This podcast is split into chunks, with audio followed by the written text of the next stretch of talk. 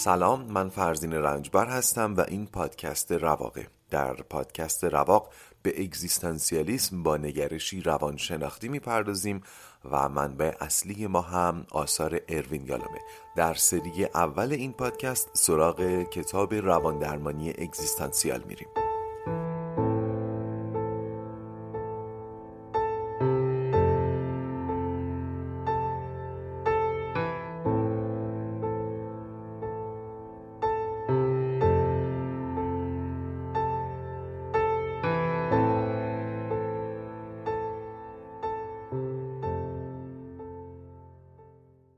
خوش اومدید به اپیزود 11 هم از پادکست رواق. چه زود شماره اپیزودها دو رقمی شد از ده گذشت چشمم رو هم بذاریم از صدم میگذره و سه رقمی میشه. داشتم اون روز فکر می‌کردم که اگر همینطور خوب پیش بریم اپیزود صدم رواق رو در قرن بعد منتشر خواهم کرد. با این شروعی که اشاره داره به دقدقه گذر عمر بریم سراغ اپیزود 11 هم. در این اپیزود باز هم کتاب رو کنار می‌ذارم تا از تجربیات خودم براتون بگم. و اگر خوب پیش بریم می‌تونیم در پایان اپیزود یه جوری قیمت عمرمون رو حساب کنیم. یعنی هر کس برای خودش قیمت عمرش رو حساب کنه. قبلش این نکته رو بگم. از اونجا که در اگزیستانسیالیسم بزرگترین سرمایه انسان عمر آدمه طبیعیه که در سنین بالاتر آشنا شدن با این مفاهیم می‌تونه چنان حسرت و افسوسی به همراه داشته باشه که نه تنها این آگاهی کمکی به شخص نکنه بلکه ساز و کارهای دفاعیش رو تقریبا منهدم و نابود کنه. خلاصه گوش ذهنتون باشه به کی معرفی می‌کنید رواق رو. خب بذارید بحث رو با یه خاطره شروع کنم. زمانی که تازه با اگزیستانسیالیسم آشنا شده بودم و دیگه مفاهیمش برام جا افتاده بود اون اوایل. اینم بگم اون موقع خیلی بیشتر تحلیل می‌کردم چیزهای پیرامونم رو. یعنی از دل هر پدیده ای تحلیل اگزیستانسیال میکشیدم بیرون. الان بیشتر احساس می‌کنم دارم زندگی می‌کنم اگزیستانسیالیسمو.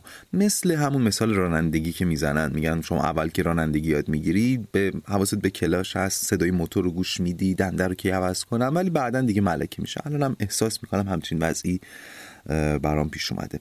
ولی اون موقع که خیلی بیشتر این کار رو می‌کردم یه روز با یکی از همکارام داشتیم صحبت می‌کردیم راجع به اهداف و آرزوهامون و ایشون آرزوهای بلند و اهداف دور و درازی رو برمیشمرد و عنوان می‌کرد که هدفش در زندگی اینه که فلان بکنه و بهمان بکنه. خب الان ما می‌دونیم که احتمالا نمیگم قطعا احتمالا ایشون درگیر کدوم ساز و کار می‌تونسته باشه؟ قهرمان اجباری.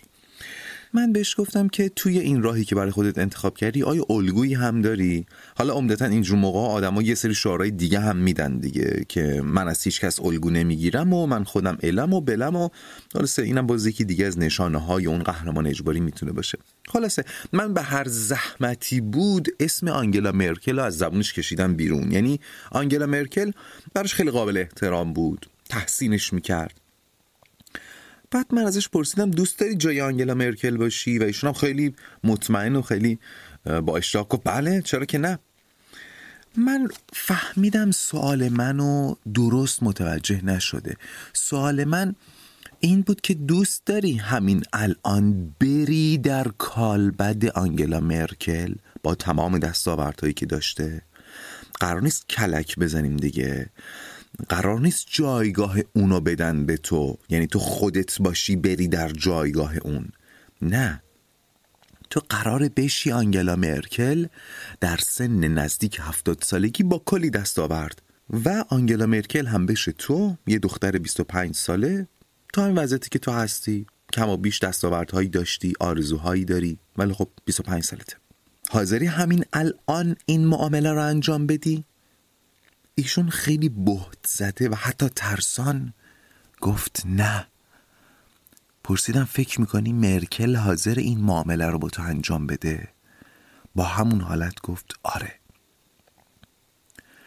گفتم داشته های مرکل رو که ما باهاش آشناییم می‌دونیم چی است اما تو چی داری که حاضر نیستی با داشته های مرکل تاختش بزنی ولی اون حاضر تمام دستاوردهاش رو باهاش عوض کنه؟ شما بگید. عمر وجود هستی زندگی.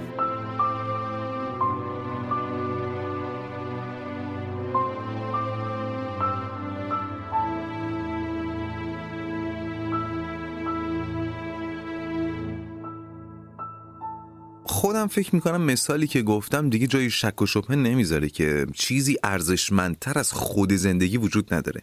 من منکر ارزش های دیگه و ارزش دستاوردهای دیگه نمیشم. اصلا میگم خود وجود ارزشمندترین این داشته های ماست. داشته های انتصابی و اکتسابی همگی. حالا می‌رسیم به اون سوال مهم و شاید مهمترین سوال در اگزیستانسیالیسم. با زندگی باید چه کار کرد؟ با این سرمایه باید چه کار کرد؟ چه سودایی کرد که بیارزه؟ احتمالا الان منتظرین من یه فرمول ارائه بدم که خیال هممون راحت بشه ولی همچین خبری نیست. جواب قراره در ادامه پادکست و در ادامه فهم اگزیستانسیالیسم و تدریجی ارائه بشه و ما هر کدوم باید یه نسخه شخصی برای خودمون بنویسیم. نوشتن این نسخه اگزیستانسیال بدون فهمیدن اگزیستانسیالیسم و بدون آشنایی کامل با اون چهار سائق بنیادی اگزیستانسیالیسم یعنی مرگ، آزادی، پوچی و تنهایی ممکن نیست. ما هم که تا اینجا فقط راجع به مرگ صحبت کردیم. ولی من تا همینجا سعی می‌کنم یه دمویی از اون نسخه ارائه بدم بدون اینکه شما رو قانع کنم. به اینکه همین است و بهتر از این نمی‌تونه باشه اون نسختون. حالا که پذیرفتیم ارزشمندترین داشتمون خود وجوده یکم راجع به این سرمایه بیایید صحبت کنیم. اولین واقعیت درباره این سرمایه اینه که درست برعکس سرمایه های دیگه نه تنها اندک اندک جمع نمیشه بلکه برعکس تمامش همون اول زندگی به شما داده میشه و اندک اندک ازش کم میشه. داریم ویژگی های مهمترین سرمایه زندگیمون رو برمیشماریم. اولیش اینه که اندک اندک اندوخته نمیشه بلکه برعکس به تمامی داده میشه و اندک اندک ازش کم میشه. یه ویژگی دیگه اینه که قابل پسنداز نیست. شما نمی‌تونید بگین که بخشش رو نگه میدارم آخر عمرم که داشتم میمردم ازش استفاده کنم. تو داستانهای اساتیری و تو مطل ها و افسانه ها داریم. من بچه بودم یادمه مادر بزرگم برام تعریف می‌کرد که یه پادشاهی در آخر عمرش کلی حسرت بچه دار شدن رو میکشیده. بعدا میفهمیده که بچه ای داشته. خلاصه یه جوری میشه که به اندازه یک نفس عمر بهش اضافه میشه و تو اون یک نفس بچهش رو می‌بینه. اون یک نفس رو یک جایی پس انداز کرده بوده. ولی خب واقعیتش اینه که در دنیای واقع اینطور نیست. البته یک هم قابلیت سرمایه گذاری داره که حالا جلوتر توضیح میدم. ولی فعلا شما اصلا اینو در نظر نگیرید. قابل پسنداز نیست. واحد شمارش این سرمایه را هم بذارید بذاریم روز. مثل ریال و تومن که واحد ریز و درشت هم دارن. خب قاعدتا واحدهای درشترش میشه ماه سال. واحد کوچکترش هم میشه ساعت ثانیه. حالا می‌خوام شما رو با یه دید تازه به این سرمایه آشنا بکنم. گوش کنید اینجا رو خوب توجه کنید. برخلاف تصور ما تمام داد و ستت های زندگی ما داره با این واحد پول انجام میشه. یعنی وقتی من میرم کافه و یه قهوه می‌خورم و 15 هزار تومن میدم برای اون 15 تومن قبلا چند ساعت از عمرم رو پرداخته بودم و 15 هزار تومن اعتبار گرفتم. من که میرم سر کار عمرم رو دارم می‌ذارم دیگه. غیر از اینه چند ساعت از عمرم در محل کار من 15 هزار تومن میارزیده. به اعتبار اون چند ساعت از عمری که دادم 15 هزار تومن گرفتم و باهاش میرم یک قهوه می‌خورم. پس واحد پول ما در واقع روزه. ساعت ماه. متوجه شدین؟ در واقع پولی که تو جیب یا حساب بانکی مونه از تبدیل عمر به ارزش افزوده به دست میاد. حالا بعضی ممکنه بگن که اونی که از باباش پول می‌گیره چی؟ خب اونم عمر باباش تبدیل شده به ارزش افزوده. عمر باباش به هر حال داره عمر مصرف می‌کنه. شاید بگین که اونی که اختلاس می‌کنه چی؟ خب اونم عمر اون بنده خدایی که ازشون دزدی کرده. به هر حال این پول عمره. یک بدلی است از عمر یا عمر شما یا عمر عزیزانتون یا عمر بند خدایی که ازشون دزدی کردن. تمام دستاوردهامون هم همینطوره. موقعیت اجتماعی مثل مدرک تحصیلی و شغل ما هم همینطور. یعنی مثلا یک هیئت علمی دانشگاه از راه خرج کردن سرمایه عمر به این موقعیت اجتماعی و اقتصادی رسیده. این قابل درک براتون؟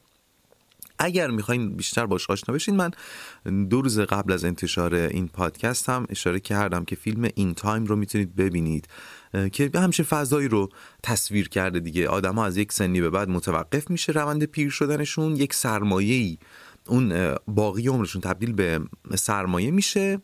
و تا وقتی که اون سرمایه رو حالا می‌تونن از راه تجارت از راه دزدی فلان بهمان عمر بقیه رو بدزدن عمر بقیه رو معامله کنن باهاش و عمر بخرن. یعنی اگه بتونن خوب تجارت و سودا کنن در, در این بازار الالعبد زندن دیگه.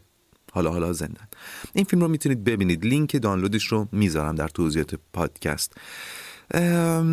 اما از اون ویژگی سرمایه عمر قافل نشیم. یعنی نزولی به ذات بودنش. یعنی ذاتا رو به کم شدنه. چه شما ازش خرج بکنید چه خرج نکنید این سرمایه کم میشه. مثل اون مثال معروف یخ دیگه. میگه یخ فروشی که میگه نخریدن تمام شد. حالا فرض کنید در کشوری زندگی می‌کنید که واحد پولش یخه. اول تولد هر بچه ای دولت میاد 100 کیلو یخ به خانواده میده میگه که این سرمایه بچه شماست یخچال و اینا هم وجود نداره. هر سال هم فقط یک کیلو از این یخ رو می‌تونید خرج بکنید. برید باش اینو بخرید اونو بخرید. اگرم خرج نکنید سال یک کیلو بالاخره ازش آب میشه میره. کاملا قضیه براتون جا افتاد دیگه.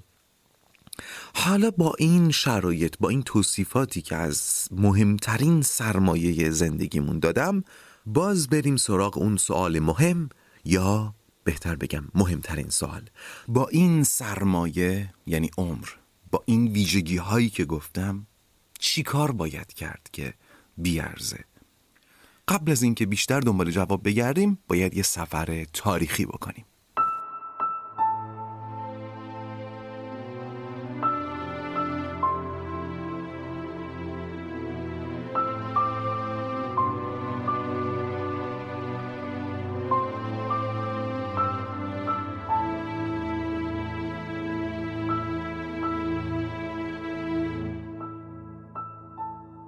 در جواب این سوال که با سرمایه عمر باید چیکار کنیم که بیارزه قرار شد یه سفر تاریخی کنیم و برگردیم به زمانی که انسان هنوز کوچ نشین بود.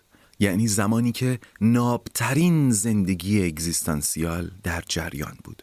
به چند دلیل که کم کم بهش می‌رسیم. اولین دلیل این که هنوز زندگی انسان به اصالت ماهیت آلوده نشده بود.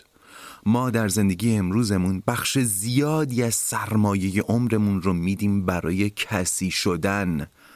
توجه کردین؟ شدن. اصالت ماهیت و اصالت وجود جز اولین جملاتی بود که من اصلا در پادکست رواق بیان کردم. اگه یادتون نیست برید ده دقیقه اول اپیزود اول رو بشنوید. پس ما بخش زیادی از سرمایه عمرمون رو خرج می‌کنیم تا کسی بشیم. دنبال شدن هستیم. تبدیل شدن. تبدیل شدن به یک ماهیت که ملغمه ای از آرزوهای خودمون والدین انتظارات جامعه هنجارها قوانین اخلاقیات. در زمان انسان کوچنشین چنین شدنی معنا نداشت. انسانها فقط بودن رو تجربه می کردن. بهش فکر کنید؟ قابل درک دیگه. نمی‌خوام اون میمون ها رو در اون میمون های انسان نما رو در نظر بگیرید و نه. انسان هوشمندی که تازه یاد گرفته از وسیله استفاده کنه خانواده رو دوست داشته باشه تو قار برای خودش یه مسکنی تهیه بکنه. از اون حالت حیوانی خارج شده ولی هنوز به اون حالت ماهیت پسند و ماهیت طلب هم بدل نشده. اینو داشته باشین. پس این یکی از دلایلی بود که در زمان انسان کوچنشین زندگی ناب اگزیستانسیال در جریان بوده. چون ماهیت معنی نداشته فقط بودن بوده. شدن معنا نداشته. دلیل دیگه. در زندگی امروز ما بخش زیادی از سرمایه عمرمون رو برای اطمینان خاطر از فردا خرج می‌کنیم. مثلا چند سال از عمرمون رو میدیم تا یه حساب پرپیمون داشته باشیم. پسندازی برای آیندهمون بشه. یه ماشین داشته باشیم یه خونه داشته باشیم حتی یه خونه نقلی واسه سرمایه گذاری داشته باشیم. اما در زمان انسان کوشنشین آینده معنا نداشت. هرچی بود همین امروز بود. اگه به یه درخت گیلاس می‌رسیدن تا جایی که می‌تونستن میخوردن. چون اصلا امکان ذخیره کردن و فکر فردا بودن وجود نداشته. این دوتا فرق اساسی یعنی نیاز به شدن و فردا اندیشی مهمترین تفاوت نظری بین ما و انسانهای کوچنشین بوده. اما ابعاد اگزیستانسیال زندگی کوچنشین ها به همینجا ختم نمیشه. یکی از مهمترین ارکان زندگی اگزیستانسیال ارتباط عمیق برقرار کردن با مظاهر اصیل وجوده. مظاهر اصیل وجود. که البته برخلاف اسمش خیلی ساده است. مظاهر اصیل وجود عبارتند از طبیعت، حیوانات، گیاهان. کوه، چشمه، رودخونه، پرنده ها، گوزن، درخت، بوته، چمن. انسان کوشنشین مدام با اینها در تماس بوده. این قسمتی که می‌خوام بگم و گوش کنید. چند وقت پیش من با ویو از پادکست اجنبی داشتیم با هم صحبت می‌کردیم راجع به یه استوری که من قبلا هم تو اپیزودی قبلی بهش اشاره کردم. پرسیده بودن که اگر نمیترسیدید چی کار می‌کردین؟ جواب ها نسبتا متنوع بود ولی نه خیلی. حالا چیزی که توجه ویو رو جلب کرده بود این بود که بعضی به خودکشی اشاره کرده بودن. ولی چیزی که توجه من رو جلب کرد بیشتر خیلی ها به رفتن اشاره کرده بودن. از اینجا میرم. حالا اینکه بعضیش من حداقل خودشون فکر می‌کنن منظورشون از اینجا میرم از ایران رفتن از شرایط کشور راضی نیستن اینو حالا کار ندارم. یادتونه تو اپیزود قبلی به آن دیگری اشاره کردم. آن دیگری. آن دیگری که برای ما تبدیل به یک پناه و یک حامی میشه. بدونید خیلی وقتا آنجا هم برای ما تبدیل به یک مفر میشه. راه فرار راه گریز. گریز از چی؟ از زندگی غیر اصیل. خوب گوش کنید. حتما گاهی به سر شما هم زده و حتما از دیگران هم شنیدین که میگن اگه به من بود همه چیزو ول می‌کردم و می‌رفتم. می‌رفتم توی جنگل تنها زندگی می‌کردم. خوب فکر کنید. این توصیفی که از زندگی کوشنشین ها براتون گفتم آیا حسرت براتون به دنبال نداشت؟ شما رو یاد همین جملات نمیندازه اگر به من بود همه چیز رو ول می‌کردم. می‌رفتم توی جنگل زندگی می‌کردم. یعنی عزیزای من همه ما در نهادمون اون زندگی ناب اگزیستانسیال رو آرزو می‌کنیم. این همون نیمه پنهان وجود ماست که می‌خواد به اصلش برگرده. گاهی صداش از ته چاه به گوش می‌رسه که میگه می‌خوام زندگی رو زندگی کنم. شاید فکر کنید جبر تاریخ ما رو به اینجا کشونده ولی اینطور نیست. این خود ما بودیم که یوسف رو ته چاه انداختیم. فقط چون از ما بهتر بود. ولی مثل اون بودن هزینه داشت. هزینه مثل اون بودن قلبه فردی بر استراب های وجودی بود. پس بشر راه ساده تر رو انتخاب کرد. مسیح رو به صلیب کشید و به جای شبیه مسیح بودن ترجیح داد مسیحی باشه.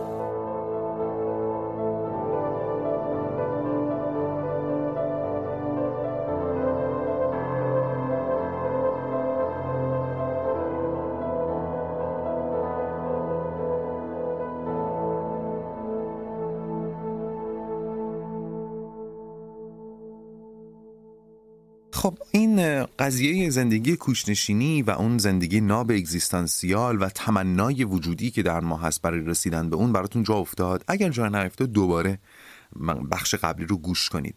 یادتونه تو اپیزودی قبلی اشاره کردم که توی یه آزمایش حس آدما رو نسبت به مرگ سنجیدن در سه ساحت خداگاه، رویا پردازی و ناخداگاه.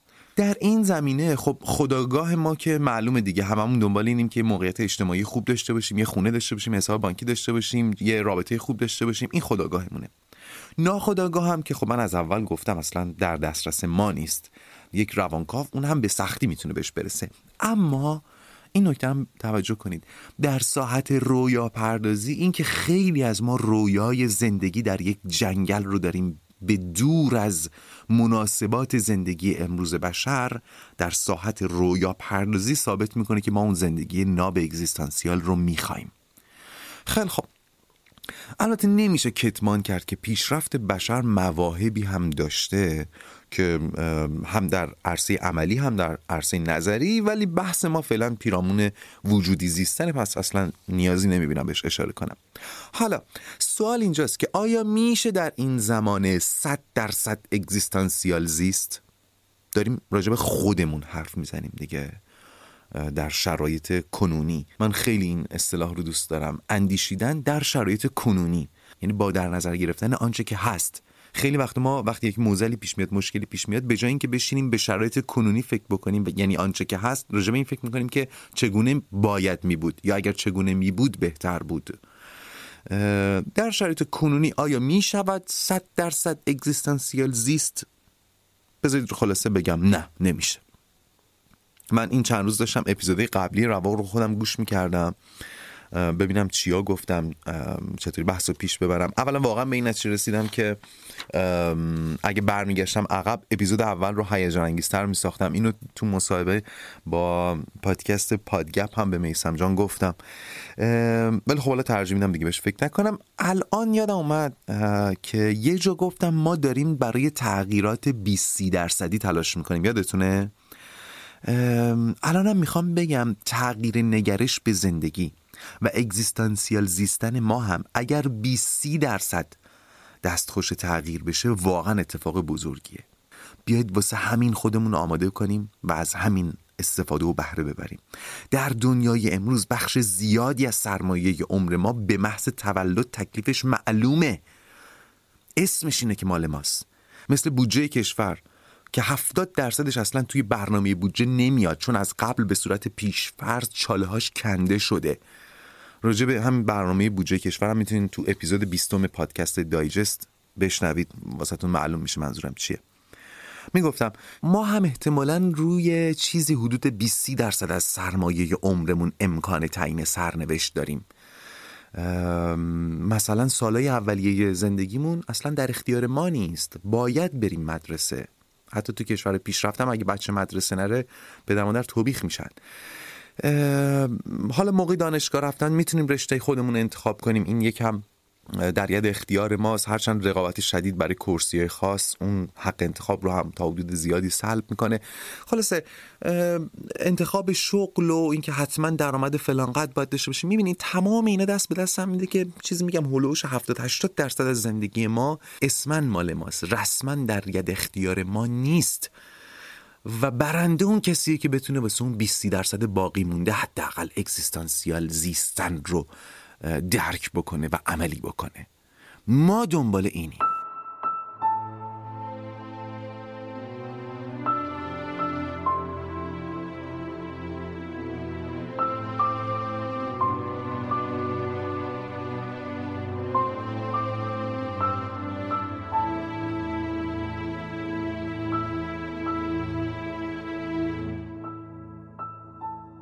توجه به اونچه که گفتم می‌خوام به دو مورد از مواردی که توی نسخه زندگی اصیل باید باشه اشاره کنم. گفتم که هر کس نسخه خودش رو باید بنویسه دیگه. ولی خب بعضی از داروها تو همین نسخه ها هست. یادتونه اوایل همین اپیزود گفتم که بخشی از سرمایه عمر ما قابل سرمایه گذاریه. الان می‌خوام به یکی از اون راه ها اشاره کنم. راه سرمایه گذاری عمر. که یکی از همون مواردیه که باید تو نسخه هممون باشه. اصلا هم ذهنتون جای دوری نره. سرمایه گذاری یعنی من بخشی از سرمایه‌ام رو می‌ذارم به امید سود بعدا دستم رو بگیره این سرمایه و ممکنم از اصلا سود نده. حالا به اینم باز اشاره می‌کنم. منظورم از سرمایه گذاری عمر ورزشه. ما در سالهایی که توان و امکان ورزش داریم باید ورزش کنیم. یعنی بخشی از عمرمون رو اختصاص بدیم به ورزش تا سالهای پایانی عمر زمینگیر نباشیم. به همین سادگی. یعنی یه آقا یا خانم 60 ساله ای باشیم که هنوز می‌تونه تو مهمونی برقصه کوهنوردی بره پا به پای بچه ها و نواهاش تفریح کنه پیاده روی بره و خلاصه از اینکه وجود داره بتونه لذت ببره دیگه. قابل درکه؟ اضافه کنید بهش تغذیه سالم رو و خلاصه بشه سبک زندگی سالم. پس سبک زندگی سالم علاوه بر اینکه طول عمر رو می‌تونه زیاد کنه و ممکن هم زیاد نکنه دیگه. مگه ورزشکار کم داشتیم که 40 سالگی سکته کرده. علاوه بر اینکه می‌تواند طول عمر رو زیاد کنه این امکان رو فراهم می‌کنه که سالهای پایانی عمر رو بتونیم وجودی زندگی بکنیم. یه نکته بگم. حتما خیلی شنیدین که آدم باید در لحظه زندگی بکنه و احتمالا این در لحظه زندگی کردن رو هم یکی از شعون و ستونهای اگزیستانسیال زیستن می‌دونید. بله. در لحظه زندگی کردن خیلی باور قشنگیه و بله آیه است از آیات اگزیستانسیالیسم ولی مثل تمام شعارهای قشنگ دیگه وقتی لقلقه دهانها میشه از معنای خودش توهی میشه. یه آدم چاق که هفته ای سه روز کله پاچه می‌خوره و حرفش هم اینه که می‌خوام در لحظه زندگی کنم و مرگ هم وقتی بیاد عین خیالم نیست دیگه الان من و شما می‌دونیم که از نظر اگزیستانسیل چطور تحلیل میشه. نه این در لحظه زندگی کردن نیست. این آدم نمی‌تونه صد قدم پیاده روی کنه. نمی‌تونه روی سنگای رودخونه جست و خیز کنه. نمی‌تونه کوه نوردی کنه. نمی‌تونه از درخت بره بالا. حالا بعدن به در لحظه زندگی کردن هم می‌رسیم. فقط خلاصه بگم در لحظه زندگی کردن از نظر اگزیستانسیال زمانی میسر میشه که شما با اون سائق آزادی آشنا بشید. سائق آزادی. فعلا ما فقط راجع به مرگ صحبت کردیم. من هیچ سبک زندگی یا رژیم غذایی خاصی رو مد نظرم نیست. خودم پیرو هیچ کدوم نیستم. ولی سبک زندگی سالم من احساس می‌کنم مثل اخلاقیات میمونه. بخش زیادیش رو ما علم درونی داریم بهش. یعنی همونطور که مثلا می‌دونیم دزدی بده می‌دونیم وفای به عهد خوبه درباره سبک زندگی هم هممون یه انگار یک علم درونی داریم. ولی خب اگر احساس می‌کنین نیاز دارید که آموزش ببینید در این زمینه حتما کلاس هایی هست که راهنمایی می‌کنن. من دیدم مادرم میره از این کلاس هم. این نکته رو قبلا یه بار اشاره کردم که من کتاب درباب حکمت زندگی شوپنهاور رو تهیه کردم که بخونم. بعد گفتم ایول تموم شد دیگه. الان اینم می‌خونم حکمت زندگی رو می‌فهمم و تمام. ولی هرچی بالا پایینش کردم فقط یه نتیجه گیری داشت. تنها شرط لازم برای شاد زیستن سلامت جسمه این شرط لازمه. خب؟ شرط لازم دیگری رو برنشمرده. یعنی پول چه می‌دونم زیبایی شهرت اینا لازم نیست. اینا می‌تونن شما رو در شاد زیستن کمک کنن ولی شرط لازم نیستن. یعنی شما اگر جسم سالم داشته باشید بقیهش دست خودتونه. ولی مثلا من این مثال زدم دیگه. کسی که کلیه درد داره روزی پنج ساعت کلیه درد می‌کشه که واقعا نمیشه بهش بگیم آقا شاد باش. چون حداقل پنج ساعت دیگه نمیشه بهش گفت شاد باش. متوجه این پس دارم تاکید می‌کنم روی این که درسته شاید به نظرتون این بخش اپیزود خیلی شبیه بخش دیگهش نباشه. دارم توصیه سلامت می‌کنم. ولی واقعا تعارف نداریم. سلامت جسم خیلی مهمه.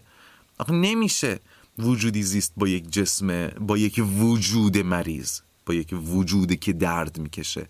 اینم بگم من قبول دارم بعضی وقتا منهای شرایط جسمانی وخیم. ممکنه شرایط بیرونی هم بر آدم وارد بشه که آدمو به هم بریزه. ما که تعارف که نداریم نمی‌تونیم صد درصد اگزیستانسیال باشیم. بله کسی که صد درصد اگزیستانسیال زیسته هیچ شرایط بیرونی نمی‌تونه به همش بریزه. می‌دونید مثل کیا؟ مثل مرتازا الان های هندی در واقع منششون صد درصد اگزیستانسیاله. اصلا دنیا رو به جویی میفروشن. اصلا نمی‌تونی شرایطی رو تصور کنی که یه مرتاز رو به هم بریزه. اینا با ماهی یه دونه خورما می‌تونن زندگی کنن لباس هم که نمی‌خوان بالای درخت هم زندگی می‌کنن. پس تلاطم های بیرونی اونها رو نمی‌تونه به هم بریزه ولی ما رو که می‌تونه به هم بریزه. ولی حس بدبختی کردن نه. برای این مجاز نیستیم. من بهتون میگم چطور اینو هضم کنین. من خودم چند وقت پیش سر یه مسائلی تصمیم گرفتم از کارم استعفا بدم و برای گرفتن این تصمیم خیلی تحت فشار بودم. و احساس درماندگی می‌کردم. بعد پیش خودم گفتم آیا می‌تونم کسی رو دقیقا در شرایط فعلی خودم نه بالاتر نه پایینتر عینا در شرایط فعلی خودم تصور کنم ولی در حالی که حس درماندگی نداره؟ دیدم بله می‌تونم. حتی در شرایط بدترم می‌تونم تصور کنم. می‌تونم تصور کنم یه نفر باشه تو همین شرایط ولی حس درماندگی نداره. آدم قوی تریه آدم غنی تریه اگر میشه تصورش کرد پس شدنیه دیگه. اگر می‌تونید آدمی رو در شرایط خودتون تصور کنید که از شما شاد تره پس برای کمتر شاد بودن باید به خودتون رجوع کنید و خودتون رو بازخواست کنید. اینجا به یکی دیگه از کلیدواژه های اگزیستانسیالیسم رسیدیم شاد بودن. من قبل از اینم به چند تا کلیدواژه دیگه اشاره کردم. مثل اصیل زیستن در لحظه زیستن شادی سلامت و و و. ولی تمام این اسامی در یک اسم اعظم به نظرم جمع میشه و اون شور زندگیه.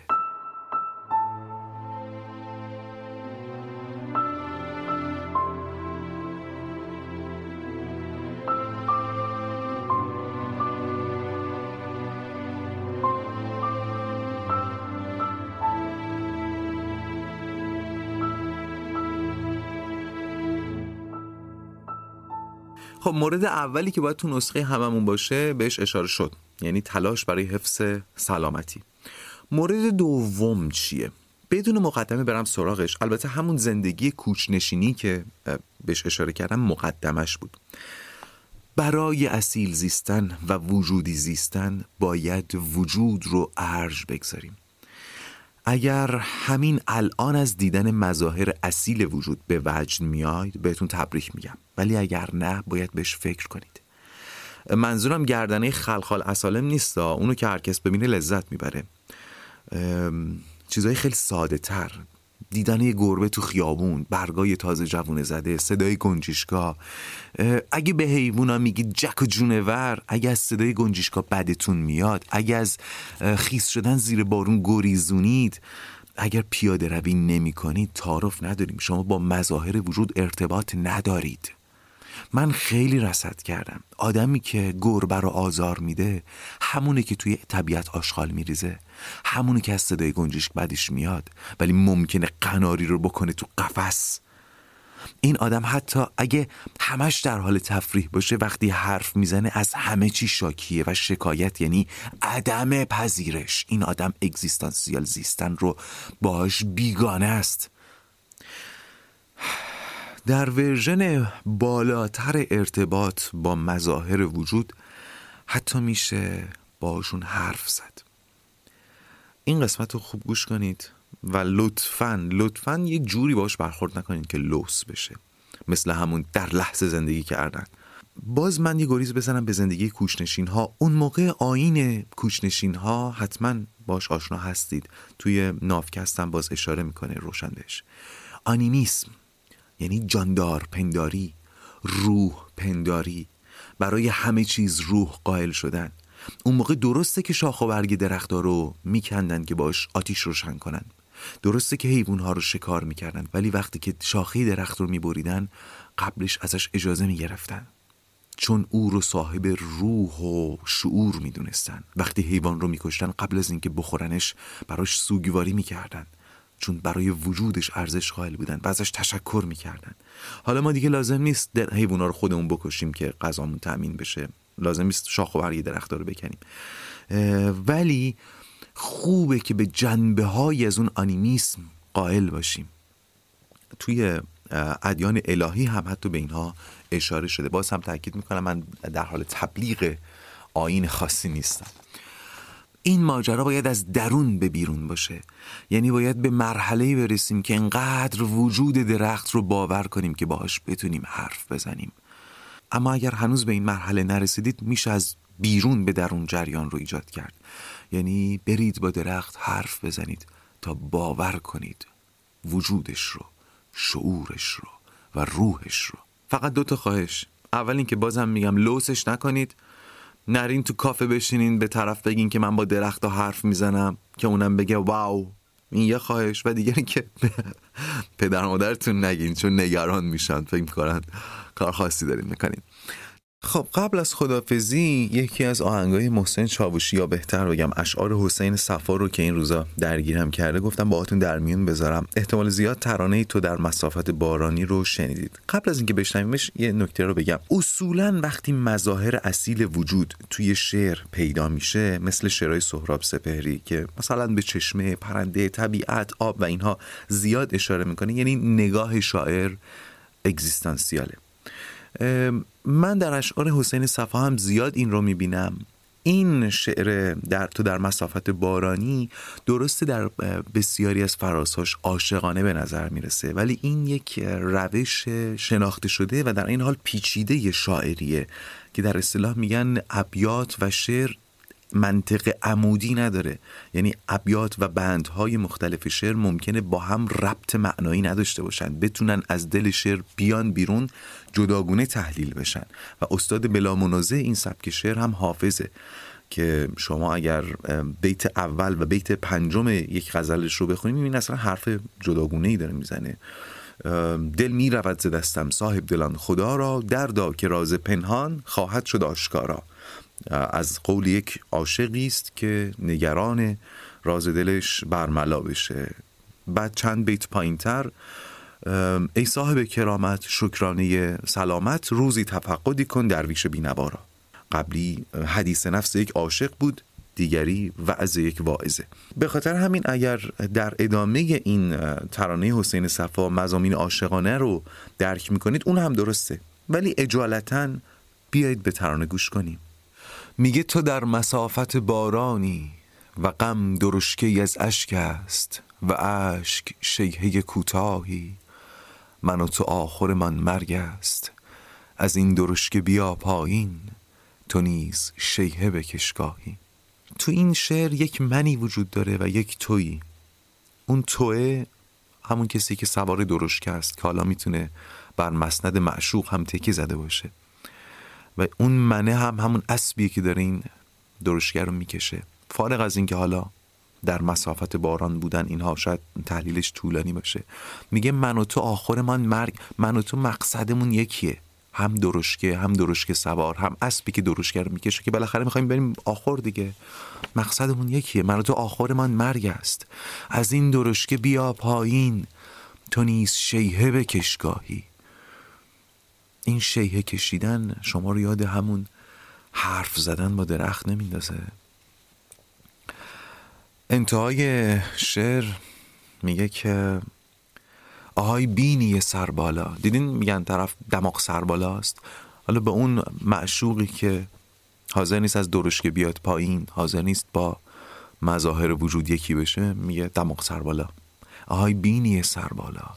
از این درشکه بیا پایین به من بچسب همین الان. مرا ببوس همین حالا که زندگی دو سه نخ کام است و عمر صرفه کوتاهی. بذارید این پایان اپیزود 11 هم از پادکست رواق باشه. و حالا بدرود. تو در مسافت بارانی و غم درشکه از عشقت و عشق شیهه کوتاهی. من و تو آخرمان مرگ است از این درشکه بیا پایین. تو نیز شیهه بکش پاهی. آهای بینی سر